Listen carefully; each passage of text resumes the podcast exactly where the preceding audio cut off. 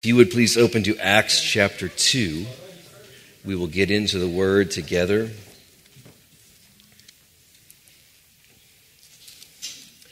All right, this, uh, this passage that we're going to open up this morning, maybe you have heard several messages before, it's familiar, but we ask the Lord to give us uh, fresh eyes for what we're looking at, but more than that, a fresh understanding and faith to go after what he lays out as what a church body, what a church family is to represent and be about. So we look at uh, chapter 2, verse 42. We're going to go through verse 42 to 40, 47. And they devoted themselves to the apostles' teaching and the fellowship to the breaking of bread and the prayers. And awe came upon every soul. And many wonders and signs were being done through the apostles. And all who believed were together and had all things in common. And they were selling their possessions and belongings and distributing the proceeds to all as any had need. And day by day, attending the temple together and breaking bread in their homes, they received their food with glad and generous hearts, praising God and having favor with all the people. And the Lord added to their number day by day those who were being saved. Lord, we ask for the, the blessing and the anointing for the preaching of your word. Amen. You know, you may have come across um, how websites and social media platforms use algorithms to figure out who you are, what you like, and they keep feeding you that stuff. It's the old uh, you were talking to somebody about purchasing a, a, lawn chair, and all of a sudden you've got lawn chair ads on your phone when you open it up. Spooky stuff like that. That's all attached to algorithms. It's all attached to we want to figure out what you're doing. Now, social media platforms, their whole goal, and they've admitted this in the documentary called The Network, their whole goal is to keep you online. The longer they can keep you online, the longer they can show you ads, and the more they can make money. So, problem uh, or issue solved. They want us to stay online. But this, remember back to eHarmony? Way back when, the first uh, uh, matchmaking website that was there, that began to use algorithms to match compatibility. Now, social media for, uh, platforms want to use those algorithms, but what they're doing is they're finding out what they think is compatible, compatible with us. But that then turns into our wants and needs and desires, as well as political perspectives. There's a reason that we're, when we're online, we see all the stuff that we agree with. And we really don't see the stuff we don't agree with. That's, that's all algorithm based. Now, going back, putting this together with the year 2020, doozy of a year. From the pandemic, with all the opinions that were going on, and then the, the, the disagreements and the how, what's really going on and are we being lied to and, and then the disagreement with, with, with vaccinations and what we should do and, and not do and what does it mean to follow the Lord in this. But remember, in the summer of 2020, there was the, just the social and cultural unrest following the George Floyd death up in Min- Minnesota. And then we ended the year with the presidential election that just polarized so many in so many aspects. So, there, there was, and, and I think the, the fallout from the year 2020 that we're living in today, I believe, uh, is that there, everybody felt forced to pick a side and to stay on that side till death do us part. So the algorithms had a field day in 2020. But our, our post pandemic relationships have taken on these algorithmic tones. Because all the time we spent online when we were confined to our homes. And we're living what, what relationships got replaced with, and particularly, uh, I think in many ways, the church body relationships that we are to have with one another, uh, what got replaced in our lives was this tribalism that emerged. We were, we were, we figured out who our tribe was. We're the anti-vaccine tribe, or no, we're the vaccine tribe, or we're the, uh, the conservative tribe, or no, we're the, the social uh, desire tribe. So these tribes emerged. And what we saw, and, and as I've talked to pastors uh, that I know throughout this country, every church, no matter the size, is now, and every pastor is trying to ask the questions what do we do with the tribalism? Some aren't using that word. But what do we do with the factions? What do we do with this weird self defense mechanism that's been put up in everybody to say, don't you touch on my perspectives? Don't, don't you touch on what I think. And if I don't agree with you, we're not hanging out. So, what does that mean for our church? What does it mean for what we just read in these verses? There are political tribes, there are generational tribes. You ask the, the boomer generation what they think of younger generations. They don't understand younger generations. And you saw this, uh, I, I, I, remember this with uh, after the George, uh, George Floyd death. Older um, older generation not understanding and, and suspicious but fearful of what was being talked about in the younger generation, but based on different experiences. But we have, we have generational tribes, we have workout tribes. You're, you're just committed to your workout, it's CrossFit or it's this, that's what you do. Or what I think most happened, the, is we have family tribes now that we're more devoted to. And I think that was a good thing that came out of the pandemic, that everybody being together, uh, they, they wanted to hang out with their family. It was then good, and so you didn't see your extended family, and so you wanted to hang out with your extended family. Those things can be redeeming and helpful, but our commitment level to those things has increased. And for the most part, church commitment has waned. And I'll explain that in a little while. But you see it in people's loyalty.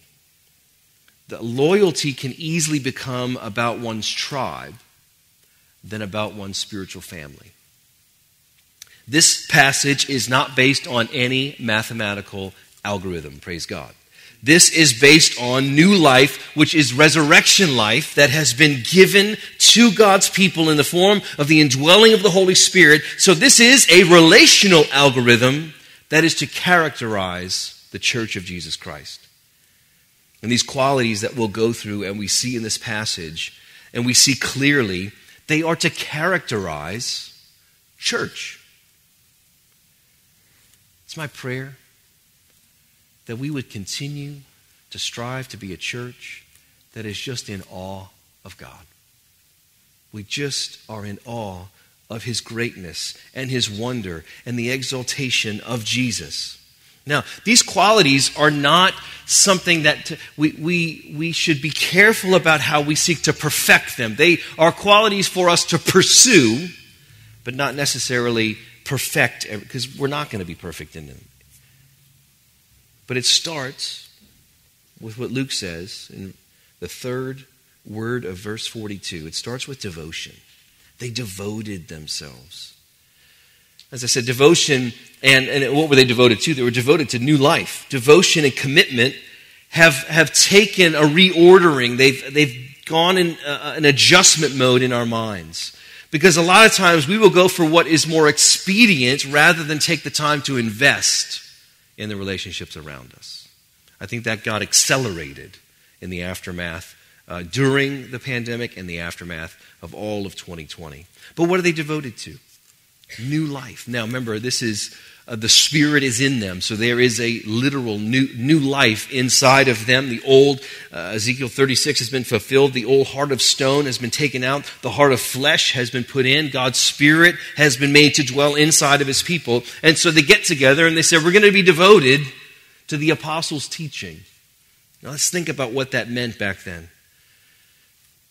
The apostles spent most of their time, I think, connecting how Jesus was uh, prophesied about in the Old Testament and how he fulfilled all of those prophecies.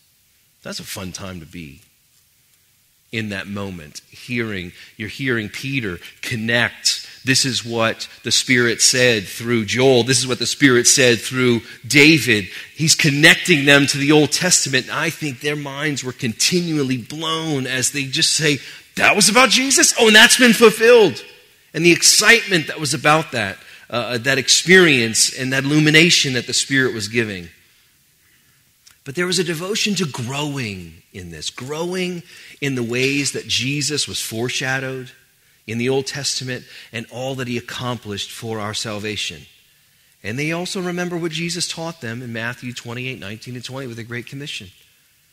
Go and teach everybody to do what? Observe what I have commanded you. They're, they're being obedient. So the apostles' teaching is how do we find Jesus in the scriptures and how do we obey him? Simple. We often complicate it. So they're, they're devoted to the apostles' teaching. They're also devoted to, and, and there's the, the definite article, the, in, in front of all of these, the fellowship. New life in Christ was connected to a new family with a shared experience. We have experienced the indwelling of the Spirit that makes us family, that makes us God's people. So now God brings these people together. And look, this bringing together is a new tribe of sorts, but it's not a tribe that's based on shared desires or shared privileges or shared perspectives. This is something that God. It wasn't tribal in protecting those areas of our lives. This fellowship was a new family. It was a spiritual family representing all the nations of the world. Remember, this is the day of Pentecost that he's just, that's coming after this. People hear the, the word, the praises of God, extolling God in their own native languages. And they're asking, what is this? And then, what do I do? And so they're adding to the church day by day. And they're adding people that they would have never probably chosen in their own way to hang out with ever. And that's what the gospel does. And that's why church is very gospel church is very different than any societal club or philanthropic union that exists on the planet. And most of the time, you have, you have clubs that get together that we want to do we're going to say we're going to do this, but really it's just an excuse to get together and party. That's how uh, we have it in, in Mardi Gras krewes. We have it in, like, what philanthropic thing are you doing? They're doing something. Uh, fraternities and sororities on college campuses, they're all about serving the community as they serve each other drinks every weekend. I mean, it's just, they, it's just, we find people that we want to get together with and have a good time. The church is different. Because when we do that, we're figuring out what tribe do I like to be a part of? And do we have common interest? Do we like each other? Do we dress the same? Do we think the same? We're looking to connect ourselves that way. And because it makes us feel safe, it makes us feel, all right, I'm a part of a group. But the church puts you in proximity to people that you would never, ever, ever choose to be around. Years ago, we had a gentleman who was part of the church. He's uh, with Jesus now, but he went to Alabama. And he was a part of our church. And we had to bear with him as Alabama won championship after championship after championship. But I, I appreciated this. I wouldn't have, our, our lives just would never have crossed had it not been for the salvation that we have in Christ. But yet, my, my LSU Tiger tribalism, his Alabama Crimson Tide tribalism, didn't supersede what Jesus has done. Now, that's an easy example. But when we start picking on how we think about life, our political views, the values that we, we walk out, we have to ask the question Am I more committed to my tribe, even if it's a tribe that you don't quite know because it's just online? than I am to investing in the people that are around me. Because God has put us in proximity with the fellowship, with people that we would have never come in contact with. Why? So we can demonstrate to one another and to heavenly beings that are looking on the grace and the love and the mercy of Jesus as he transforms us day after day into the glory of Jesus as we're looking at him. So we have a shared experience of the deposit of the Spirit. We have a shared union in Christ. We have a shared mission in being all for His glory, in being everything that He is for His glory. And they're committed, they're devoted to the breaking of bread. Uh, this is a reference to the communion meal that Jesus said at the Last Supper do this in remembrance of me. But when they were doing this, we know it from this context, we also know it from other scriptures in the New Testament, that the breaking of bread for communion wasn't like we do it. First Sunday of the month, we have a little table, everybody walks up. It wasn't like that, it was part of a bigger meal. They got together and had a feast. And during that feast is when they broke bread together and remembered Jesus. So there was a commitment to say that the breaking of bread was let's get together and eat, share a meal, spend time together, because meals were not quick. You had, you, you, it, was a, it was a staying time. It was a relational investment time. But each time that they remember the Lord with their communion, not just communion in elements of bread and wine, it was communion in where we are fellowshipping with one another. We have the same union in Christ. But every time they did that, remember, they're anticipating Jesus' return. These are the same ones that heard Jesus say, I'll be back. And they're, they're expecting him to be back. We can learn from that, huh? We get just used to the rhythm of our lives. And a lot of times we just, no, we are to live with an urgency about Jesus' imminent return. We're to live that way.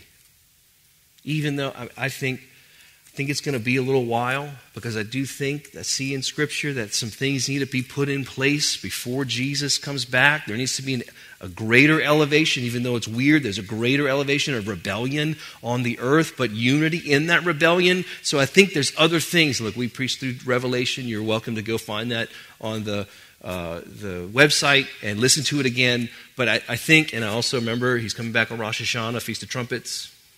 It's usually in September. I would love for it to be this September. I would love for it. I hope I'm wrong in my, in my looking at Revelation and thinking what Jesus said in Mark 14, putting that together. I hope my pieces are completely wrong and he proves me wrong, and I'll just say, You're here. yes, I'm glad I was wrong. But we are to live as if his return is imminent. Oh, Maranatha, come, Lord Jesus. But we remember, he delays because he saves. He still wants to save. We have loved ones that we want him to save. We have children we want him to save. We have people that we don't even know that we want him to save. And they're committed to the prayers. Now, I think the definite article, the prayers, is not just, I think this does reference they're committed to praying together. Yes, I think that was happening. But there is the definite article, the prayers. I think in the early church, what they were doing, and, and there's, there's historical documentation, I think, that lends to, to this interpretation. Uh, they were writing their prayers down in a creedal way. And so uh, maybe you grew up in a formalized religious structure where you had to say the prayers over and over and over again, and you said them so much you didn't have to think about them anymore, and you're thinking about something else while you're saying the prayers. That was for the purpose of remembering, but also passing on. And what they were doing, God was using their prayer time together to codify doctrine, to codify the apostles' teaching. And so that's where creeds kind of started. They started as prayers, as recognition of this is why we're together and this is, this is why we're pointed together, especially as attacks on Jesus, which is start uh, right after the first century, the, the latter part of the first century, you've got attacks on Jesus' divinity already. They're saying, um, we don't think Jesus was really man. He was fully God. I don't think he was really man. Well, you have that in that moment saying, whoa, whoa, whoa, we have to codify what we believe. And then you got councils coming together and all the church leaders are coming together. But what started was the prayers. They, they connect us, they remind us why we're connected together. But it also means this don't lose this. It means they got together and prayed. We're going to see that in a couple chapters when the place that they're praying is shaken and they're all filled with the Spirit and go out and speak the word with boldness. I love that story. But what are they doing? The prayers and the concerted, whether it's private or corporate, they are they're asking for God to advance his kingdom. They're still on mission, and they took seriously their access to God in the indwell by the, the Spirit's indwelling in their hearts. We have God who listens to our prayers. He listens to every single one, even the ones that we just kind of cast out in our weakness, uh, just say in our weakness, or maybe in our frustration. He's not bothered by those. He hears all, he saves them, saves them Every single one. Now, these qualities, the apostles' teaching, uh, the fellowship, the breaking of bread, the prayers, they're laid out by, by Luke for our amazement. Like, wow, this is pretty cool that this is happening. Because we recognize how the gospel reorders our relationships and our lives as we are a new family. But they're also described for us to lay out for the church here's what it should look like. Here's what church experience should look like. And in some ways, they're non negotiable qualities. So when you think about signs and wonders, that's non negotiable. No, we don't go after those, but we expect them because when we're going after what God says, this is what our experience is to be, we have to, church, we have to anticipate miracles. And a lot of times, I think we give God an out because we don't want to be disappointed in our prayers. We don't want to hear God say no or wait. So we just, God, as just you, when you, uh, if you desire, so, let's be bold. Let's be bold in our prayers. So they are devoted to their new life, and there's an evidence of new life. And this is where signs and wonders come in. Remember, when Jesus performed miracles, they authenticated, they proved his message. So God I think does he wants the same experience for us as as signs and wonders. It just we have things that we're amazed by all the time. It doesn't have to fit particularly in categories where there's a lame person, we pray over them and they jump up and run out the church. I hope that would be awesome. God would bless us to see something like that. But you know what's also very uh, amazing and wondrous? Remember years ago we had a men's meeting that was sitting right here and uh, a gentleman who had just become part of the church uh, just came to that. I mean, He had maybe a month with his family, and we took the chairs right here. We circled them up, and I forget we were going through. Uh, here, here's a man who just said, we're, we're talking about the gospel. And he finally just said, I've never heard anything like this before. What do I need to do? I mean, it was a, it was a Acts 2 moment. And I explained the gospel again, asked me if he believed that, led him in a simple prayer. But all the other men around were like, that's amazing. I've never seen that happen before. Signs and wonders. The sign of salvation and the wonder that it would happen in front of us. That's still amazing. It's not left to the experts. God wants to use everybody who is indwelled by his Spirit. He wants to use everybody. That gentleman is also in heaven. So, yes, when we're part of the church, one day we'll go to heaven. That's what that means. But when, when we heard that he died, we recognized, wow, God, he just died a couple years after praying to receive Christ, committing his life. And it's like, wow, Lord, you used us to, enter, to, uh, to usher him into the kingdom. We're really thankful for that. But we, church, we want to expect the evidence of our lives in walking out the truth to be with signs and wonders, big miracles and small miracles. In our estimation, all of it, if God does it, it's a miracle. But can we anticipate it? Can we look for it? And can we lean upon God in a way that says, God, I'm not, I'm not interested in trying to protect my emotions or my disappointments. I just want to trust you. Even if it's for God, change my mind, change how I act, whatever it is, expect God to do something glorious. And there was also the evidence of togetherness. They had a unity. They're day by day doing what? They're attending the temple and breaking bread in their homes. They're together at church, they're together in their homes. They recognize that this new family is not just something you visit, it's something you live, and you live with one another. And then we have the evidence of their meeting of needs. Now, the selling of the possessions, this was not, this was not compulsory. When everybody became a Christian during this time, they didn't say, all right, sell everything you have, come put it in this pot. That was they wouldn't have homes then to meet in, right? They were meeting house to house. They they were enjoying that. But the surplus that people had, people recognized, and God moved on their hearts just to say, I don't need that. And there's a need right here that I want to meet. And we see that though right now it's glorious, in a few chapters, some people are saying, I don't get any food and, and I don't have any money, and I was getting food, but now I'm not getting food, and I kind of think it's because I'm Greek. And that's exactly what was happening. And the apostles said, we, we, we can't be serving tables. We got to go study the word, but we need deacons to be able to serve. They weren't doing it well. They had to work on it. They had to grow into that. But there was the meeting of needs, the selling of possessions, and having everything in common was that there was no lack among the church, among the people in the church. It was, it was voluntary as moved by the Spirit. And they were also, the evidence of this new life is in the proclamation of truth. Look in uh, verse 47 praising God, having favor with all the people. I don't think that's just church people. I think that's the lost as well. They were still in their lives interacting with the lost in order to proclaim truth with their lives and with their words. And look, and the Lord added to their number day by day those who were being saved. Faith comes by hearing, hearing by the word of God. They were preaching the gospel.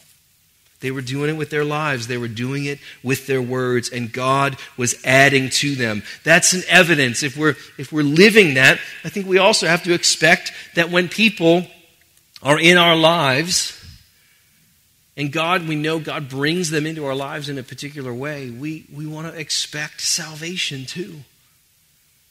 Not, I don't know if I have all the words, I got to get them in front of the right person. Lord, I have no idea what to say. Your promise is that your Spirit will give me the words. I want to be available. I want to expect that the Spirit will show up in that way, and I want to expect that something's going to happen. That's what the Spirit does for us because it's not up to us. He's doing it. It's the Lord adding to their number. They're not going out trying to figure out, they haven't figured out this gospel algorithm that touches everybody's hearts. No, God is doing it.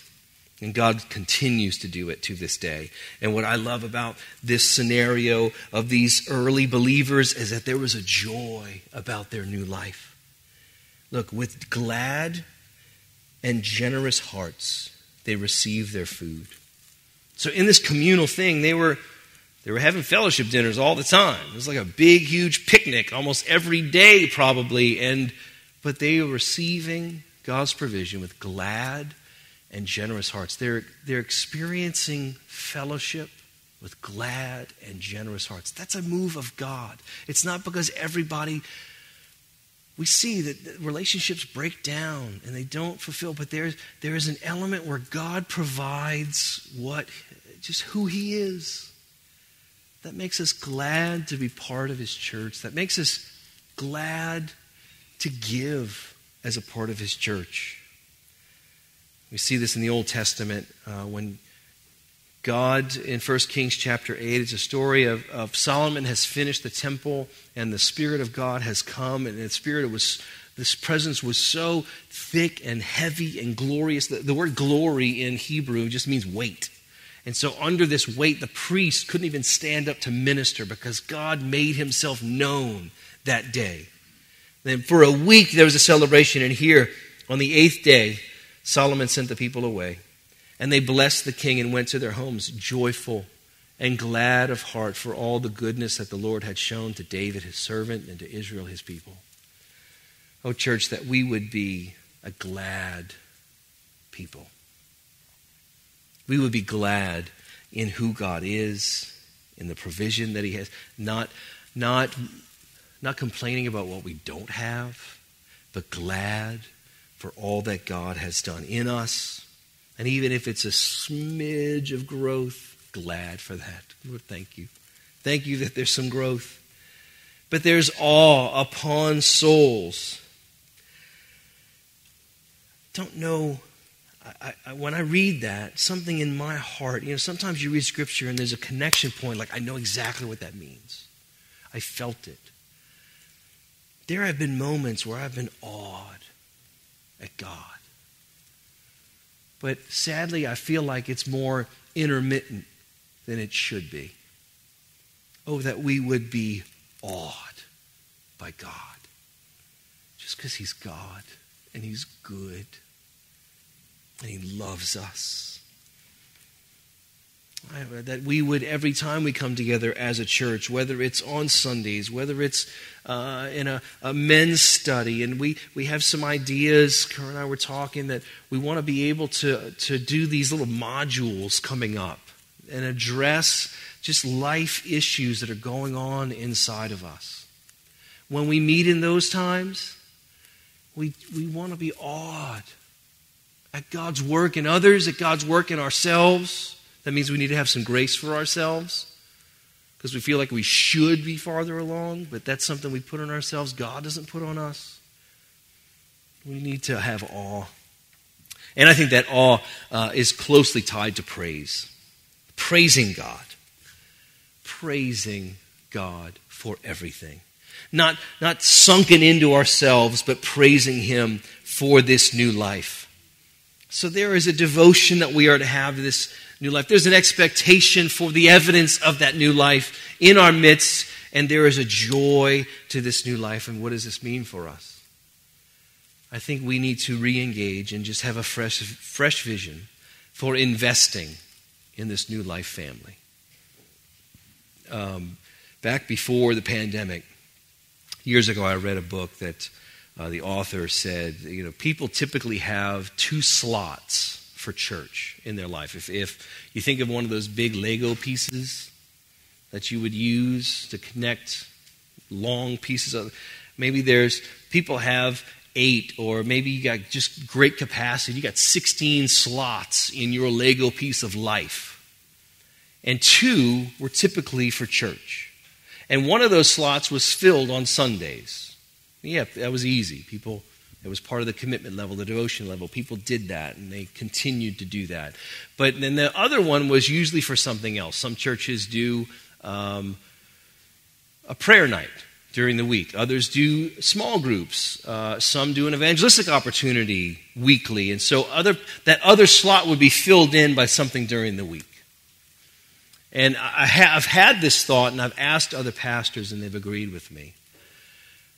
After the pandemic, it's, what's now happened, I think, is that most people don't have two slots in their Lego piece of life.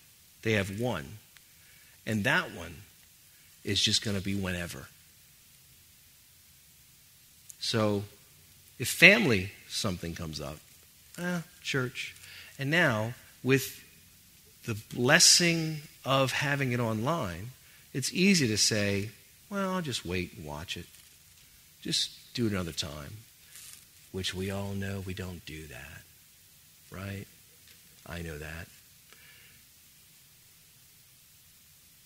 We, we have to get a fresh wind of God's Spirit for the investment that God wants us to have as a church. Because as we sow it, you know, it's what has been what was sad uh, years ago, right after the pandemic, I watched people who had a, a, commitment. That one slot was a committed slot. Now it's barely a guiding principle for church to affect life. It's like, yeah, just whatever. But God doesn't give us that room to say that. He says, This is your new family. Commit, invest. And we know as we sow into that, we will reap.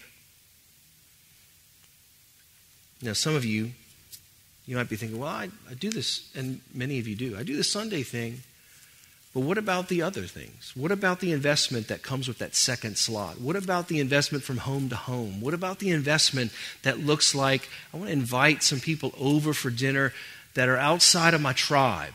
I don't know them. I mean, just to see what the Lord does. I know some of you are doing that, but I think this is a this is a whatever you're doing, what is God calling you in the next step of what you're doing? Does that make sense? I believe that's what the Lord is communicating to us. A couple quotes to finish with. First. That's all Dietrich. Um, first, Dietrich Bonhoeffer, oh, German pastor, was, was executed at the behest of Adolf Hitler. He said this. His book, Life Together, awesome book. The Christian needs another Christian who speaks God's word to him. He needs him again and again and again when he becomes uncertain and discouraged. For by himself he cannot help himself without belialing the truth. We get confused about the truth. We, we start thinking the truth is something else than the truth. He continues The Christ in his own heart is weaker than the Christ in the word of his brother. His own heart is uncertain, his brother's is sure. We need one another to speak the word of God to us. Amen? We need that. And Tony Merida gives us a good few good questions. Are you complaining about a lack of community rather than asserting yourself to serve and love others in your congregation? It's a good question. Good question to bring before the Lord. Do you show up to events and meetings faithfully? Do you arrive early enough to interact with people on Sunday? Or are you a ninja, slipping in late and excusing yourself before the service ends? Are you involved in others' lives throughout the week? Are you sensitive to the needs of your brothers and sisters? See, that, that day by day, house to house part of who we are as a church, that's when needs are discovered. Even if it's just simply prayer needs. But as the church, we want to be looking to meet those needs. What, what can I do to help you? Even if it's something awesome, like selling off something so you can help. Just watch for the evidence of God's grace to show up. Are you grateful for them? Have you told them about what they mean to you? Oh, that's good. This gives us some, some marching orders from today, right? How we can love and build one another as a church. So, if somebody's not here right now and you've thought about them already, oh, I didn't see so and so, that is the Holy Spirit, not to, for you to tell me to contact them. That is the Holy Spirit telling you, reach out. Just tell them you're thinking about them. Because some people, I know, some people who are, are not here are going through a really tough time in their lives right now. And they would love just to be encouraged by having somebody think about them. Say, hey, I'm praying for you. I did that last week and I found out, oh, there's a lot going on. We, we need to be praying, we need to be more in touch. But that's not just for the, the experts, that's for the church to own. That's every single one of us who are looking to build the person that we're in church with. Amen? Let's pray. Lord, thank you again for the greatness of your glory that we get to experience. Um, God, we, we leave today with two things. We want to expect miracles in our lives, and two, Lord, we want to we want to love on the people that are with us in this church. That's really what we want to do. Help us, empower us, and God, grow this church because of the love that we have for one another. In Jesus' name we pray. Amen. Amen. All right, let's be reminded of our commission. And Jesus said, and early believers were following, we want to do the same thing. Go therefore and make disciples of all nations, baptizing them in the name of the Father and of the Son and of the Holy Spirit, teaching them to observe all that I have commanded you, and behold, I am with you always to the end of the age. Amen. Amen. If you need prayer for that miracle that you thought of, come meet me up here. I'll pray for you. God bless you.